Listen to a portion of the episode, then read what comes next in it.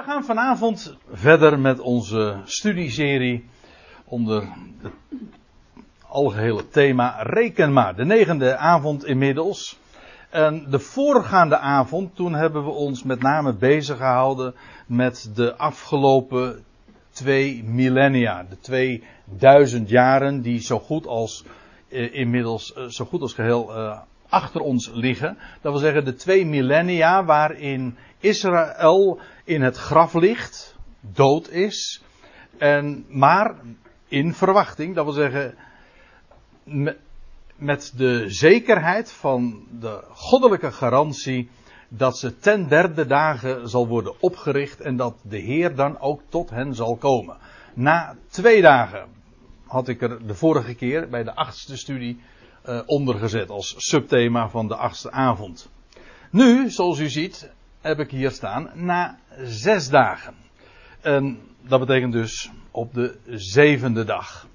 En over de betekenis daarvan wil ik u vanavond wat meer gaan vertellen. En het wonderlijke is, het hele aparte, dat dat samen blijkt te vallen. Die derde dag en die zevende dag. Laat ik eerst nog eventjes wat terugblikken, zoals ik uh, gebruikelijk ben te doen, over de tijdlijn. Ik wil het iets anders aanpakken dan de, dan de voorgaande keren. Trouwens, dat probeer ik iedere keer wat te variëren. Maar wat we in grote lijnen hebben gezien tot dusver, is dat de Bijbelse tijdlijn vanaf Adam tot aan, ja, tot aan, nou ja, dat zullen we straks dus zien, tot aan het begin van de zevende dag uiteenvalt in drie keer 2000 jaar. We rekenen vanaf Adam, dat wil zeggen vanaf de creatie van Adam. En wat we zagen is dat die, die lijn dus uiteenvalt in drie keer 2000 jaar. Waarbij de eerste 2000 jaar uh, uitmonden bij de geboorte van Abraham. We hebben dat, de eerste avond hebben we dat uh, bezien en ook ja, uitgerekend door al die geslachtsregisters en alle vermelde data daarover op een rijtje te zetten. En als je dat correct optelt, dan kom je inderdaad bij de geboorte van Abraham uit in het jaar 2000. Tevens het sterfjaar van Noach. Dan krijg je een volgende 2000 jaren. Dat begint dus bij de geboorte van Abraham. En dat eindigt bij de dood van Stefanus. Dat klinkt wat weinig indrukwekkend als ik het zo zeg, maar feitelijk is dat ook een, een historisch breekpunt, dat laatste, de dood van Stefanus. Want daar, dat was het moment namelijk dat Israël officieel, dat wil zeggen haar leidslieden, het Sanhedrin, Jeruzalem, het evangelie verwierp. Drieënhalf jaar daarvoor hadden ze de Messias gedood. En vervolgens, drieënhalf jaar later, ook daar hebben we ons mee bezig gehouden, hebben zij Stefanus gedood. En dat is de eerste keer trouwens dat de figuur van Saulus ook aan de orde komt en genoemd wordt. Maar in ieder geval, daar verwerpt Israël het evangelie van de opgestane Messias. En deze periode is weer precies 2000 jaar. Ik kom daar straks nog wat uh, meer speciaal op terug. Nou, en dan is het vervolgens wat overblijft. Als het gaat om die zes millennia. Nog een tweetal duizend jaren. En die begint dus bij de dood van Stefanus in het jaar 4000. En dan krijg je de parousia. Zo noem ik het maar even. Dat is het Griekse, het Bijbelse uh, woord. Het woord in het Nieuwe Testament voor de terugkeer van de Christus. Of eigenlijk zijn aanwezigheid, zijn presentie. Zoals we nu de, in deze 2000 jaar de absentie van, de afwezigheid van de Heer meemaken, zal straks de, zijn presentie gezien ook worden. Dat is dus drie keer 2000 jaren. En waar eigenlijk de, deze avonden vooral over gegaan zijn, met uitzondering van de eerste en de laatste avond, is over deze 2000 jaar. Dus het middelste vak van 2000 jaar. Dus vanaf het jaar 2000 tot aan het jaar 4000. En dat valt uiteen, zoals deze, deze tijdlijn uiteenvalt in drie gelijke delen, drie keer 2000 jaar, valt deze middelste lijn weer uiteen in vier, wederom vier gelijke delen, maar dan van, vier, uh, van 500 jaar. Vier keer 500 jaar. Nou, laat, ja, uiteraard dus uh, beginnend bij het jaar 2000, 2500, jaar 3000, 3500 en tenslotte in het jaar 4000. Nou, laten we dat nog eventjes uh, wat nader bezien. Wat ik al eerder zei, het jaar 2000, het jaar dat Abraham geboren werd. Hier is het dus nog Abraham. U weet, pas veel later zou hij de naam Abraham krijgen. Een he kreeg hij aan zijn naam toegevoegd. Afijn, eh, Abraham wordt geboren in het jaar 2000. Precies 500 jaar later vindt de uittocht uit Egypte plaats. In het jaar 2500 dus. Abraham was 100 toen hij Isaac kreeg. En je leest dat hij dat uh, vervolgens van zijn zaad 400 jaar verdrukt werd, zou worden. Op de dag nauwkeurig lees je zelfs. En, uh, en dan zouden ze bevrijd worden uit het land Egypte. Wel, dat, zo is het gegaan. 500 jaar dus na de geboorte van Abraham vond de uittocht uit Egypte plaats. Dat was ook het 50ste jubeljaar, weet u nog? Enfin, het gaat even om het grote geheel. Dan gaan we, krijgen we weer een jaartal, zo'n rond jaartal. Dat is het mooie van deze Bijbelse tijdlijn. Ik weet dat het het schrikbeeld van iedere geschiedenisleraar is. Uh, al die jaartallen, en nou niet zozeer de geschiedenisleraar als wel de leerlingen natuurlijk, om die jaartallen te, te leren. Want ja, dat, dat, dat is nooit allemaal zo mooi rond. Daar zit geen systematiek in. Hè? Als je gewoon uh, geschiedenisonderwijs krijgt. Dit zit zo perfect in elkaar, zoals u dat hier ook ziet. En dan lees je dat vanaf de, uit, uh, de, vanaf de uittocht uit Egypte tot aan de, dat de eerste steen gelegd werd van de tempel, dat was 480 jaar. Lezen we in 1 Koningen 6 vers 1. Aha. En dan lezen we ook nog dat daar 20, um, zeg ik het goed? Ja, uh, ja, en twintig jaar later was, uh, dan moet ik het wel goed zeggen, twintig jaar later was niet alleen de tempel, maar ook de, het paleis van Salomo, van de dynastie van David, daar in Jeruzalem gereed. Dat je leest dat diverse keren, twintig jaar later, dat was dus in het jaar 3000. Uh, moet ik het wel goed doen? Hier. Ja, 3000. Toen was Jeruzalem gereed. Daarmee bedoel ik, zowel als, als de plaats waar de tempel stond, als de plaats waar de dynastie van David gezeteld is. Dus feitelijk, ik zou het nog anders kunnen zeggen, als priesterlijk en koninklijke stad was Jeruzalem in het jaar 3000 gereed. De stad van de priester-koning feitelijk. De zoon van David, de priester-koning. En dan denk ik trouwens weer aan een heel andere iemand. Als ik zeg priester-koning, dan denk ik aan Melchizedek. Die was een priester-koning. En, oh, en waar uh, regeerde die ook alweer? Ja, dat was in Salem, lees je het latere Jeruzalem. Ja, zo mooi zit dat dus allemaal in elkaar. Dat was in het jaar 3000.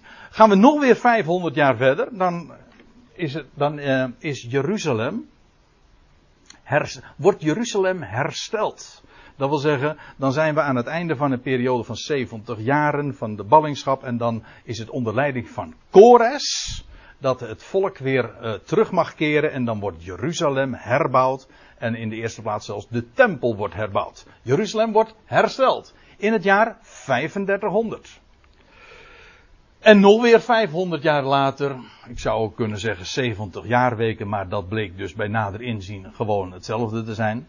Want 70 jaarweken, dat zijn 70 cycli van sabbatsjaren, inclusief 10 jubeljaren, dus dan kom je aan 500 jaren. Wel, uh, en die eindigen dan in die laatste beroemde week, de, de, week van de Messias. De zeven jaren waarin de Messias aanvangt met zijn bediening. Drieënhalf jaar later sterft en nog weer drieënhalf jaar later uh, eindigt de bevestiging van het verbond.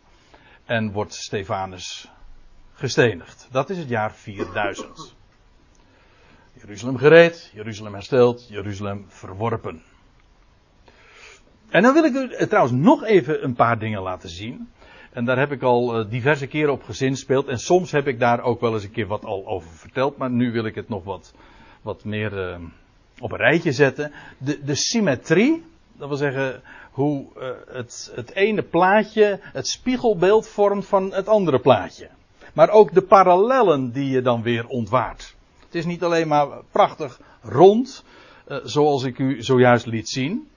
En van die gelijke delen waarin het alles uh, is opgesplitst.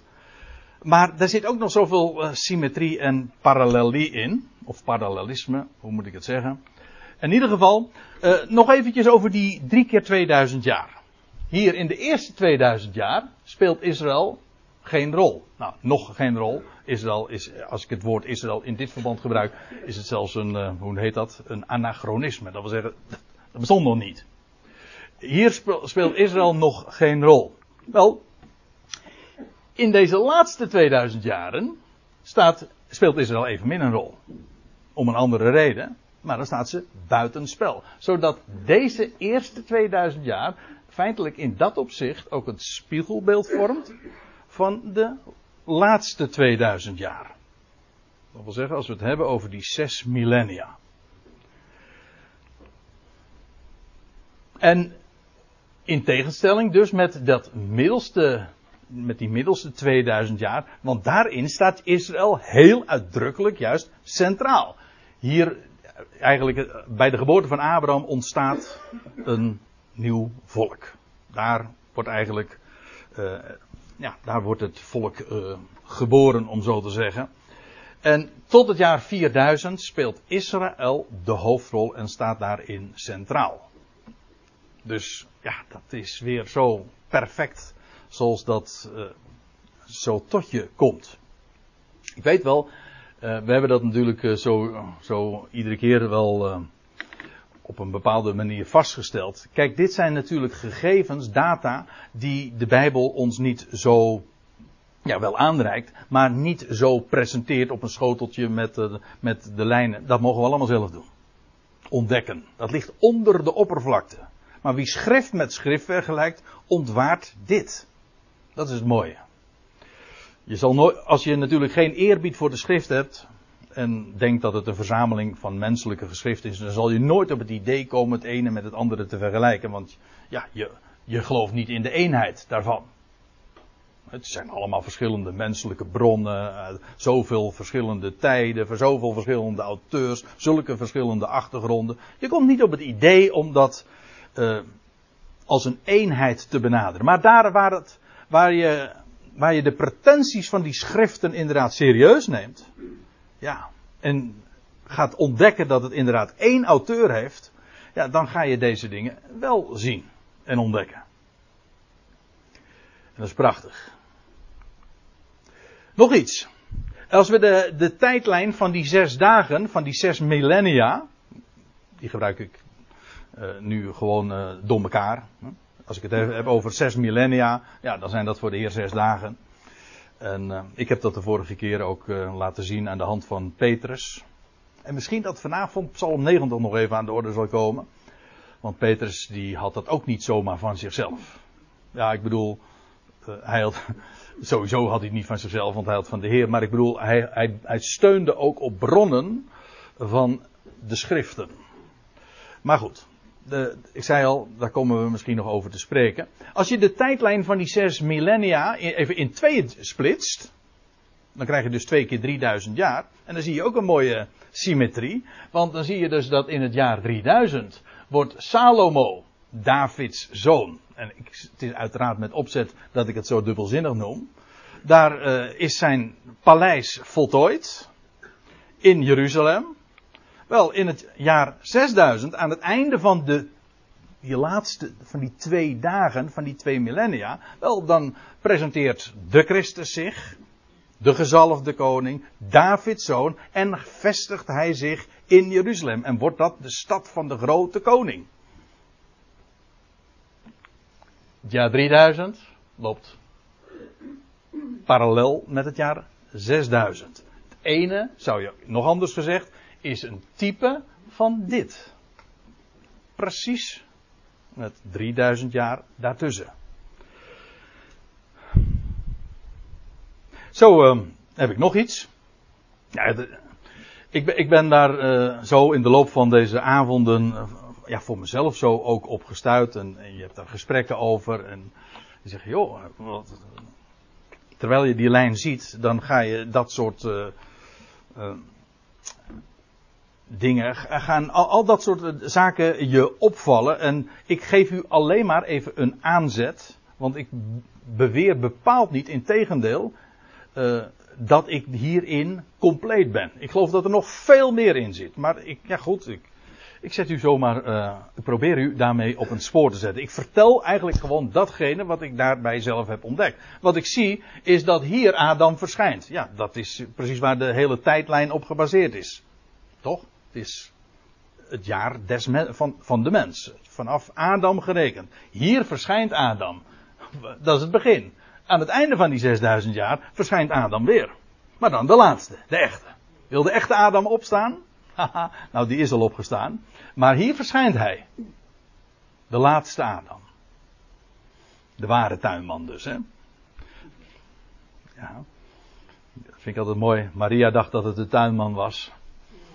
Hm? En bij nader, in, bij nader inzien had ze nog gelijk ook. De echte. Degene die de hof, die de aarde tot een hof zal maken. De laatste Adam. Uh, nog één. In het jaar. Kijk, als je het. Dit is symmetrisch. Adam verschijnt. Aan het begin. En het laatste, het jaar 6000, de laatste Adam verschijnt. Uh, als je dit jaar neemt. De geboorte van Abraham onder de natieën. Dat wil zeggen, Abraham werd geboren onder de volkeren de 70 volkeren die er toen al zich, zich vormden. Abraham werd geboren onder de natieën. Maar als ik nou naar het jaar 4000 ga, precies de andere lijn dus, dan gaat de belofte vanaf dat jaar eigenlijk ook. Is, voor Israël gaat de deur dicht. Maar u weet het, als God een deur sluit, dan opent hij een venster. En wat gebeurt er?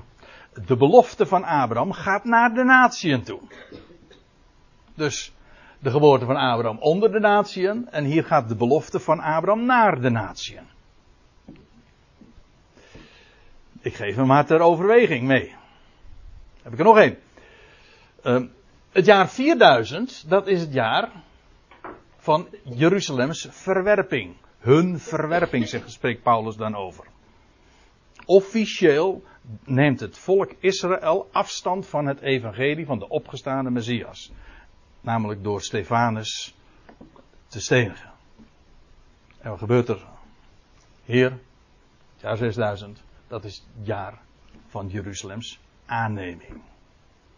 Dat wil zeggen, wat zo, indien hun verwerping de verzoening der wereld was, ik geloof dat ik het de vorige keer ook genoemd heb in Romeinen 11, wat zal hun aanneming anders wezen dan leven uit de doden? En die, die is helemaal mooi natuurlijk. Want leven, wanneer zou Israël ook alweer opstaan uit de doden? Dat was na twee dagen, toch? Na 2000 jaar, na twee millennia. Hier wordt Jeruzalem als vertegenwoordiger, als de stad van het volk en de stad van de grote koning, hier wordt het weer aangenomen. Ik heb er nog één. Ja, ik heb er nog wel eh, meer, maar hier uh, deze. Het jaar, als je deze lijn neemt, dit is de lijn dus van het jaar 2000 tot het jaar 3000. Dit is de lijn van het jaar 3000 tot het jaar 4000. En wat, zich wat je dan ziet is dat in het jaar 3000, dat was dus het jaar dat de, de tempel en de zaal en, de, en het paleis van David was voltooid. Wel, hier wordt het koninkrijk gevestigd in, in Jeruzalem. De koninklijke priesterlijke stad. Duizend jaar later, het jaar 4000, als Stefanus wordt ge, gestenigd, dan wordt het koninkrijk verworpen in diezelfde stad. Wat is het? Parallel. Het is symmetrisch. Het spiegelbeeld ervan. Tegenstelling, contrast. Maar het dringt zich zo aan je op. heb ik er nog één. In, het jaar 2500, dat was het jaar dus dat de uittocht plaatsvond uit Egypte. Dat was het einde van Israëls ballingschap in Egypte.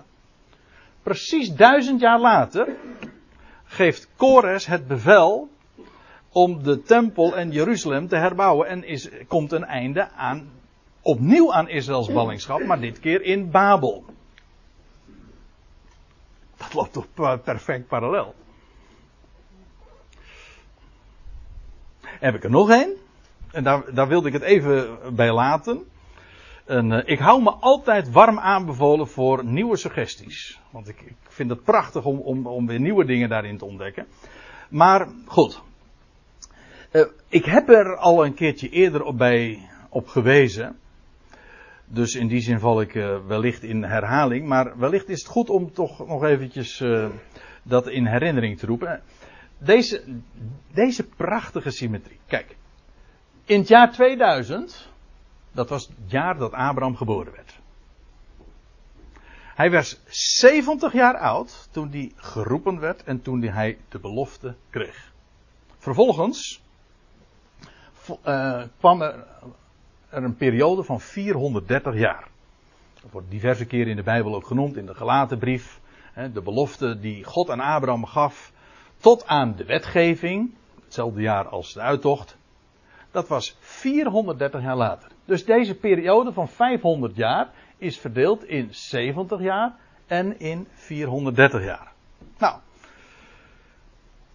ga je duizend jaar verder, of de periode van 3000 tot 3500, is die periode ook weer onderverdeeld in 430 en 70, maar nu dus inderdaad omgekeerd. Hier is het 70 en 430 en hier is het 430 en 70. Dit was het jaar dat Salomo zoals gezegd, de tempel was voltooid.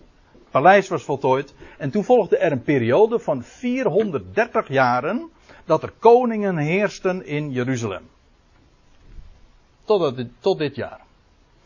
We hebben dat ook uh, bij een van de eerdere avonden hebben we dat allemaal op een rijtje gezet. Dat is een periode van 430 jaar geweest. Koningschap over Jeruzalem. En dan wordt, uh, dan lees je over Nebukadnezar die met zijn legers komt en de stad volkomen platwalst, uh, in vlammen doet opgaan, je, je tempel verwoest, etc. Dan volgt een periode van 70 jaar van, is, van Jeruzalems verwoesting, de ja, 70-jarige ballingschap. Opnieuw weer, het is niet alleen bij de 500 jaar weer, met precisie, maar ook in beide gevallen onderverdeeld in die twee termijnen van 70 en 430 of vice versa. Dat zijn toch prachtige dingen. En ja, als je met deze dingen dus uh, bezig bent, dan raak je ja, enorm onder de indruk van, van de goddelijke perfectie. Of zoals Wolter zojuist zei, God die alles in zijn hand heeft en zijn tijden ook beschikt en niets aan het toeval overlaat. Maar hij zet de dingen niet alleen maar neer uh, op de juiste plaats, maar ook in de juiste tijd. En dat doet hij met perfectie. Nou, dat is wat die Bijbelse lijn ook laat zien.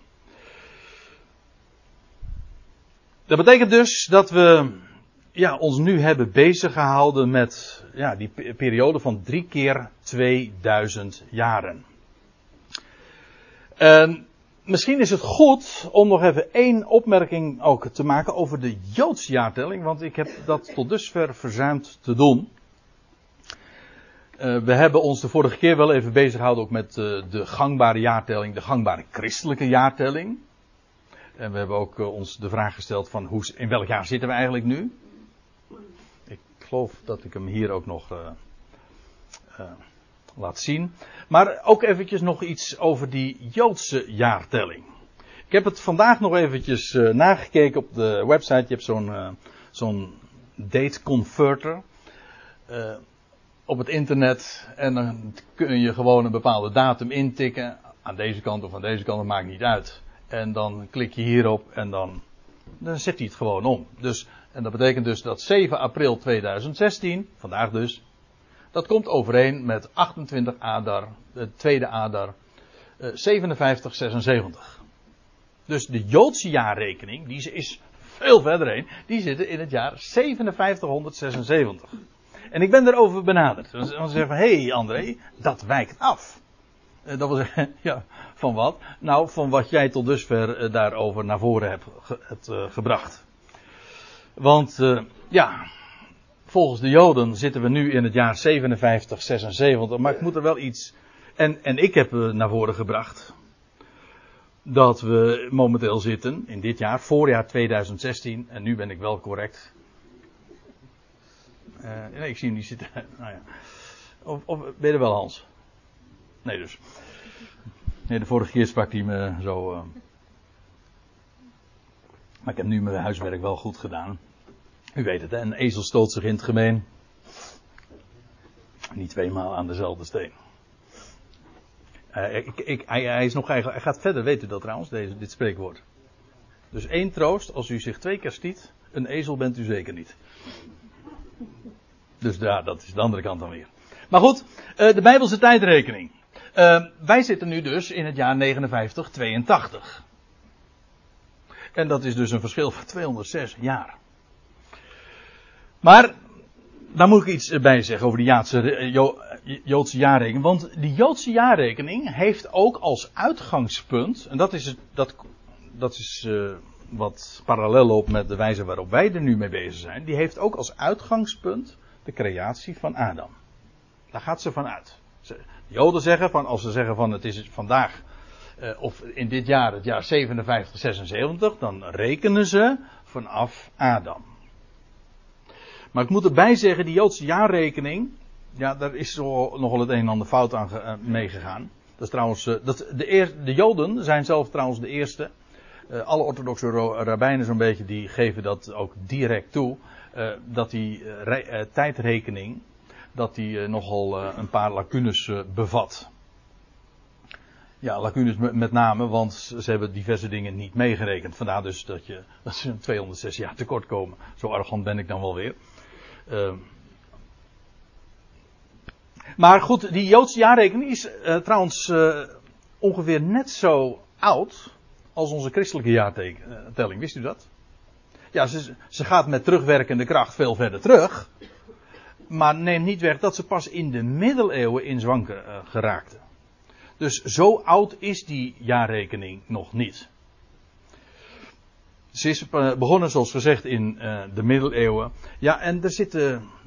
Uh, ze missen toch echt een, een paar honderd jaar. Dat, uh, dat kan niet missen. En als u wil weten waar, waar de, de, fout zit, ja, dan moet je eigenlijk niet bij mij wezen. Hè? Dan moet je in de middeleeuwen wezen, ja. Ja, bovendien, ik heb, ik, nou, ik, ik zal u vertellen, ik heb me geprobeerd me daarmee bezig te houden. Hoe men aan deze jaarrekening is gekomen. Wat de, welke bonnetjes zij zeg, zeg maar hiervoor overhandigen. En ik ben tot dusver geen, geen uitleg hierover tegengekomen. Dus uh, niemand die mij kan vertellen. Ik heb, ik heb nogal grondig gezocht, dacht ik, op internet ook hoe oh, iemand die mij kan vertellen hoe die Joden gekomen zijn tot, dit aantal, tot, tot dit, deze jaartelling. En ik heb er nooit een uitleg over gelezen. Dus ja, ik kan ook dus niet vertellen waar de, de fouten zitten. Ik kan alleen zeggen dat er een verschil is van 206 jaar. Maar hoe zij aan een berekening verder zijn gekomen, dat, uh, dat weet ik dus niet. Daar moet ik het dus uh, helaas uh, bij laten. Maar ik moet zeggen, ik ben daar eigenlijk wel heel erg blij mee, want die, ja, die Bijbelse tijdrekening is veel mooier. is solider, veel, veel meer solide. En, uh, en bovendien, ja, nou, zoals ik u zojuist ook al liet zien, het is zo perfect zoals dat in elkaar steekt.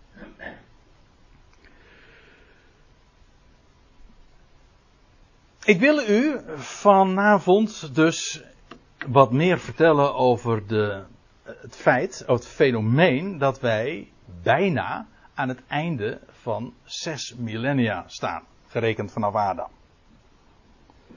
De vorige keer hebben we ons bezig gehouden, dat was de, eigenlijk de uitvalsbasis. Hosea 6, die profetie waarin tot Israël gezegd wordt dat de Heer tot hen zal komen na twee dagen en op de derde dag hen zal oprichten en dat ze zullen leven voor zijn aangezicht. Dat is een messiaanse belofte, alleen heel cryptisch, omdat je, ja, je hebt wel in de gaten van, ja, wat bedoelt de Heer nu met één dag? Hoe rekent de Heer? Wel, dan is het Petrus die later in zijn brief aan het einde van zijn leven zegt van, nou, wat je niet mag ontgaan, dat voor de Heer één dag is als duizend jaar. Dat is een heel belangrijk gegeven. Dat, Petrus zegt dat zelf. Hij zegt, dit ene mag u niet ontgaan. Dus als je het hebt over dat uitblijven, zoals wij dat dan beleven, van de terugkeer van de Messias, wel zegt Petrus, dan moet je dit niet vergeten. Nou, we hebben aan de hand daarvan ook uh, die twee dagen besproken. Ja, dat is niet zo moeilijk, waar je dan uitkomt. Maar nu wil ik het nog wat anders benaderen. Namelijk niet uh, rekenen vanaf de vanaf het moment dat de Heer het aardse toneel verliet. En dat hij vervolgens twee dagen later zou terugkeren. Dat is de ene benadering. dan komt hij na twee dagen weer terug. Dus na twee millennia. Nu, wat ik vanavond wil vertellen, is dat hij na zes millennia. Zijn vrederijk, of zal ik het nog anders zeggen, zijn Zabbadag, zijn Zabbatsrust in deze wereld en meer in speciaal voor zijn volk zal introduceren of zal brengen. Hij zal na zes dagen de wereld en meer speciaal Israël brengen in de Sabbatsrust. En het gegeven wat daarbij essentieel is, chronologisch gezien, uh, is dezelfde als waar we het de vorige keer over hadden. Als je eenmaal weet hoe de Heer rekent, dan kom je in beide gevallen namelijk op exact hetzelfde uit. Dat kan niet missen. Ik ga even met u naar Matthäus 16 en 17. Ja, ik, uh, begin bij het laatste vers van Matthäus 16.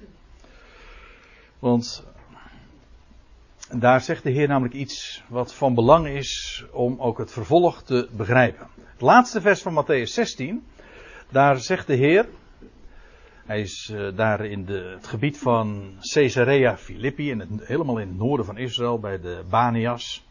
En dan zegt hij, voorwaar, ik zeg u, er zijn sommigen onder degenen die hier staan, en hij stond daar met zijn, met zijn leerlingen, met de twaalf, er zijn sommigen onder degenen die hier staan, niet iedereen dus.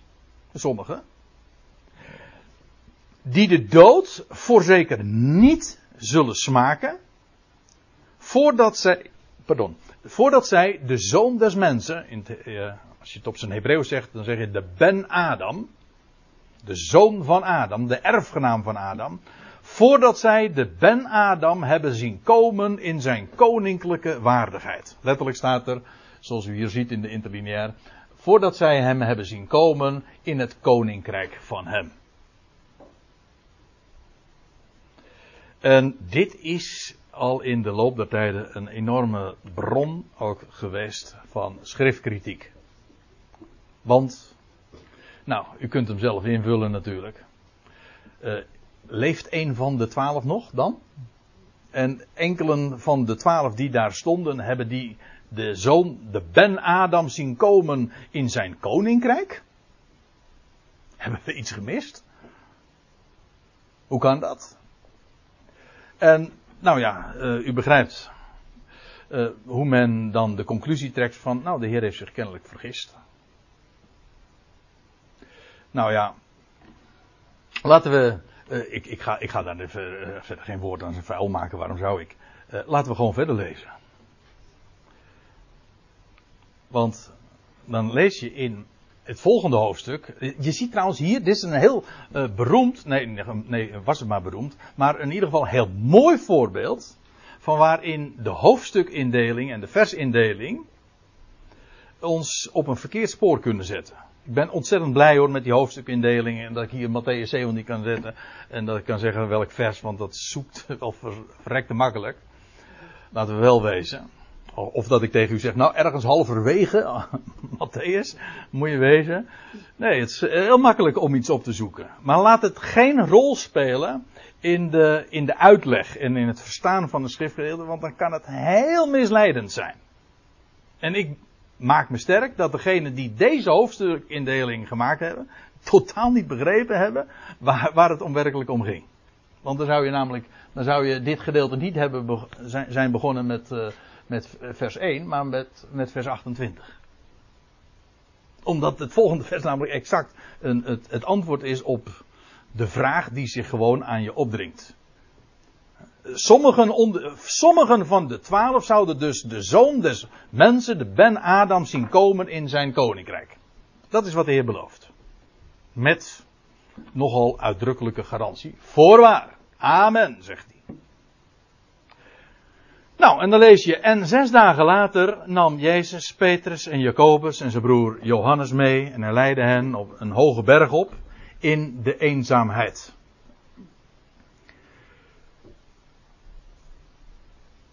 Eerst hebben we dit. En zes dagen later. Nou heb je eh, weer een, uh, een probleem. Want er staat in Lucas 9. Want deze, deze geschiedenis van de verheerlijking op de berg komen we tegen in Matthäus, Marcus en Lucas. Johannes niet. Eigenaardig, want Johannes was ooggetuige hiervan. Maar die heeft het niet opgetekend. Maar, maar uh, Matthäus en Marcus en Lucas wel. Maar nu moeten we even nagaan wat er in Lucas 9 staat. In Lucas 9 vers 28 staat. En het geschiedde ongeveer acht dagen na deze woorden. Hoe kan dat? Matthäus 17 zegt het was zes dagen later. Lucas 9 zegt het was ongeveer acht dagen na deze woorden. Nou, zou je daar nog onderuit kunnen komen door te zeggen dat was ongeveer. Maar dat lijkt mij niet erg bevredigend. Voor dat verschil. Maar het is, uh, het is niet zo moeilijk. Want na zes dagen is gewoon een Hebreeuws idioom. En dat betekent gewoon op de zevende dag. Joden, daar moet ik trouwens ook nog bij zeggen. Joden zijn uh, gewoon, tot op de dag van vandaag in het moderne Hebreeuws, dan uh, hebben dagen geen namen, maar gewoon een nummer. Yom Rishon, nou ja, uh, van, zondag is, de, is, is de, de, hoofddag, de eerste dag. En, de en maandag is de tweede dag, Yom Shini. Het is gewoon, je telt de dagen. Dus na de zes dagen, of na zes dagen, betekent gewoon de zevende dag. En dat betekent gewoon dus de Shabbat. En dan, als je dat ziet, dan is, valt ineens de zogenaamde tegenstrijdigheid met Lucas 9 in één keer helemaal weg. Want het was inderdaad na acht dagen op de Sabbat. Dat betekent dus dat Lucas gewoon rekent. Dat kun je dan ook, als je schrift met schrift vergelijkt, vanaf donderdag dus. Tel het maar na. Reken maar. Dus er is helemaal geen tegenstrijdigheid. Dat betekent dus dat Matthäus hier aangeeft, en Marcus doet dat trouwens ook, op welke weekdag dit plaatsvond. Het was op een Shabbat. Na zes dagen. Dat is trouwens op zich ook wel weer mooi. Dat staat niet op de zevende dag ik weet het, dat, is, dat komt in de praktijk op hetzelfde neer. Maar de nadruk ligt eh, op iets anders, namelijk het is na zes dagen. Zoals dat in de, in de Torah ook een grote rol speelt. Zes dagen zal mens, zal een mens arbeiden. En op de zevende dag is de dag van de Heere uw God. Dan is er rust. Dan mag je gewoon je werk staken. Shabbat betekent eigenlijk ook niet rusten, maar staken. Ophouden. Kappen. Er zijn heel wat meer woorden nog. Ik herinner me dat ik ooit eens een hoofdstuk gelezen heb van Godfried Bomans, die daar geloof ik een verzameling van 40 woorden voor had, geloof ik. Wat je er allemaal voor kan zeggen. Basta, de groet, weet ik wat allemaal. Mijn grootje. uh, allemaal, dat is allemaal dezelfde gedachte van stoppen, staken. Dat is Shabbat. Ik uh, weet trouwens dat uh, als je, als, uh, in modern Hebreeuws is het zo dat als je als, een, als arbeiders staken, dan gebruiken ze ook datzelfde werkwoord. Dat af, waar het woord Shabbat van afgeleid is. Staken. Ophouden. Het werken. Het is na zes dagen. Dat, is de, ja, dat dateert dus al met recht van den beginnen. God heeft in zes dagen geeft hij zijn woorden gegeven, ook van de schepping, zijn scheppingswoorden gesproken. Dat is een verhaal apart. Maar goed, hij, in zes dagen gaf hij zijn schep, heeft hij zijn scheppingswoorden gesproken. En op de zevende dag was er rust voor de mens. Maar wat blijkt, ik zal het nu alvast meteen maar zeggen, maar ik, ik moet de bonnetjes nog erbij leveren natuurlijk. Wat blijkt, is die zevende dag, ton ooit in de begin, is een type van de wijze waarop God werkt. Hij in, hoe was het ook alweer? Dat zegt Jezaja. God verkondigt van den beginnen de afloop. Dus in dat verhaal van in den beginnen, in Genesis 1, daarin, dat is niet alleen maar geschiedenis. Nee, daarin vertelt God, zo gaat het aflopen. Zo gaat mijn programma. Uh, zo steekt dat in elkaar. De mens stopt zes dagen. Topt, ja, ik, ik, noem dat tobben. Trouwens, daar zullen de, meeste werknemers wel met me eens zijn. Hè. Werk is in de praktijk toch vaak tobben. Hè. Zwoegen. En nou, sorry. Ik heb dit nu een beetje te negatief neergezet, maar goed. Dat is een, ik bedoel, dat is een cynisch grapje. Maar laten we wel wezen, als we het in ieder geval hebben over de wereld, dan moeten we toch, toch vaststellen dat de mens al 6000 jaar poogt en probeert en zwoegt en het is niet voorhanden. Maar God zegt, het gebeurt wel, maar op mijn dag. Dan kappen jullie dan, ga, dan komt mijn dag. Ja, nou goed. Zes dagen later, dat was dus na zes dagen, oftewel de zevende dag, dat was het. Nam Jezus Petrus, Jacobus en zijn broer Johannes mee. Dat waren dus sommigen van degenen die daar stonden. Die daar acht dagen eerder stonden. Niet allemaal, hij nam een paar van hen mee. Het was selectief. Die nam hij mee en hij leidde hen een hoge berg op in de eenzaamheid. Als u een reis naar Israël maakt, dan brengen ze je altijd naar de berg. Tabor. Maar die, uh, dat is een flinke heuvel van 500 meter. Dat is geen hoge berg. Weet u, er, is een hoge berg vlakbij Caesarea Philippi. Waar ze acht dagen eerder waren. Weet u welke berg dat is? De Hermon. Dat is een hoge berg. Die is bijna drie kilometer hoog. 2800 meter, heb ik me laten vertellen. Ja, 2800 meter hoog. Dus uh, wat mij betreft uh, hoeft er geen uh, twijfel over te bestaan dat de Heer hen inderdaad de Hermon opgeleid heeft. Opgeleid heeft, ja, en ook opgeleid heeft, ja. Want hij heeft ze daar echt dingen laten zien. Een hele grote les. En dat was een, op een hoge berg. Hij heeft hen daar op grote hoogte gebracht. En een geweldig uitzicht ook hebben ze gezien daar. Uh, ja, dat is heel typologisch natuurlijk. Nee. Ik wou zeggen van, moet u maar eens in Psalm 133 kijken over de berg Hermon. Maar dat, dat heb ik bij deze dan gezegd. Ik ga het er nu niet bij halen. Hij leidde hen een hoge berg op in de eenzaamheid. Dat wil zeggen alleen met hen. En dan staat er vervolgens. En zijn gedaante veranderde. Werd eh, hier staat in het Grieks het woordje metamorfose. Hij onderging een complete metamorfose voor hun ogen. Ze zagen dat zo. En zijn gelaat straalde gelijk de zon. En zijn klederen werden wit als het licht. Nou, laat ik u dit zeggen. Dit is niet anders dan een, ja, ik noem het hier een preview een, een, een type van het toekomende koninkrijk. Of laat ik het nog anders zeggen met de woorden die de Heer zelf gebruikte, acht dagen eerder. Namelijk, jullie zullen de zoon des mensen, de Ben Adam, zien komen in zijn koninkrijk. Dat is hier. Dat het inderdaad zo is, ga ik straks ook echt bewijzen vanuit 2 Petrus. Maar eerst even dit. De Heer had het gezegd. Sommigen zullen de Heer, uh, zullen de Ben Adam zien komen in zijn koninkrijk. En wat gebeurt er dan? Op de Shabbat, na zes dagen, dan, dan zien zij hem in zijn koninklijke heerlijkheid. De metamorfose, ik weet het. wat zij hier hebben gezien, dat was een gezicht, een visioen. Juist vandaag kreeg ik van iemand nog een vraag over. Hoe dat uh, was. Maar als je, uh, hoe, dat kan, hè? Dat, want je leest dan vervolgens, ik heb dat nu hier niet meer in deze dia's bij staan, maar dan staat er inderdaad dat Mozes en Elia ook aan hen verschenen. En dat, en dat, dat Petrus dan zegt van, nou, dan kunnen we niet hier uh, tenten gaan opslaan en dat we hier overnachten. En dan op dat moment, dan lees je dat, de, dat er een stem uit de hemel klinkt en die zegt van, deze is mijn zoon, in wie ik al mijn welbehagen heb. En, en ze sloegen hun ogen op en ze zagen niemand dan Jezus alleen.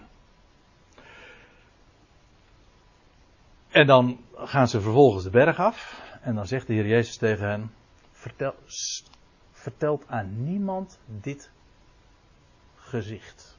Dit visioen. Hetzelfde woord wordt ook gebruikt als, uh, als Petrus bijvoorbeeld dat laken ziet neerdalen. En, uh, en, dat dan tegen hem gezegd wordt van nou eet van die onreine dieren. Dat was een gezicht, een visioen dit was ook een visioen. Vandaar ook inderdaad, het was een preview. Zij hebben, natuurlijk hebben zij niet letterlijk de zoon des mensen zien komen in zijn koninkrijk. Maar zij hebben daar al wel een type van gezien. En het tijdstip was veelzeggend. Dat was namelijk op de Shabbat. Na zes dagen. En bovendien vervolgens wat zij zien op een hoge berg. Op zich al een beeld van een koninkrijk trouwens. Een verhoging. En daar hebben zij de zoon des mensen getransformeerd gezien. In zijn opstandingsheerlijkheid. Zijn gelaat straalde zoals de zon. We lezen ook inderdaad dat als de Messias komt, dat is een van de laatste woorden in het boek uh, Malachi, dat hij zal komen als de zon der gerechtigheid. Als hij opkomt over deze wereld, dan zal de nacht verdwijnen, een nieuwe dag breekt aan en dan zal ja, uh, zijn gelaat straalde gelijk de zon en zijn klederen werden wit als het licht. Dat wil zeggen, hij was bekleed met licht. Een heel mooi, mooi verhaal trouwens over de opstandings. Wat, wat zullen we dragen? Hè? Hoe zullen we gekleed zijn in de opstanding? Ik denk met licht.